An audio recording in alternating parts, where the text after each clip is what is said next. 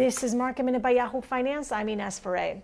Fastly is soaring today after a rumor that Street Account reported that Cisco is reportedly considering buying the company. The company had come off its highs after announcing that TikTok was its biggest customer in the first half of the year and slowing growth revenue forecasts for, from its latest quarter. Stitch Fix was soaring today after its revenue topped estimates and earnings also topped estimates. And QuantumScape, the solid state battery maker which went public via SPAC last month, was in the green after a data performance event today showing that its batteries can charge in 15 minutes. For more market minute news, head to yahoofinance.com.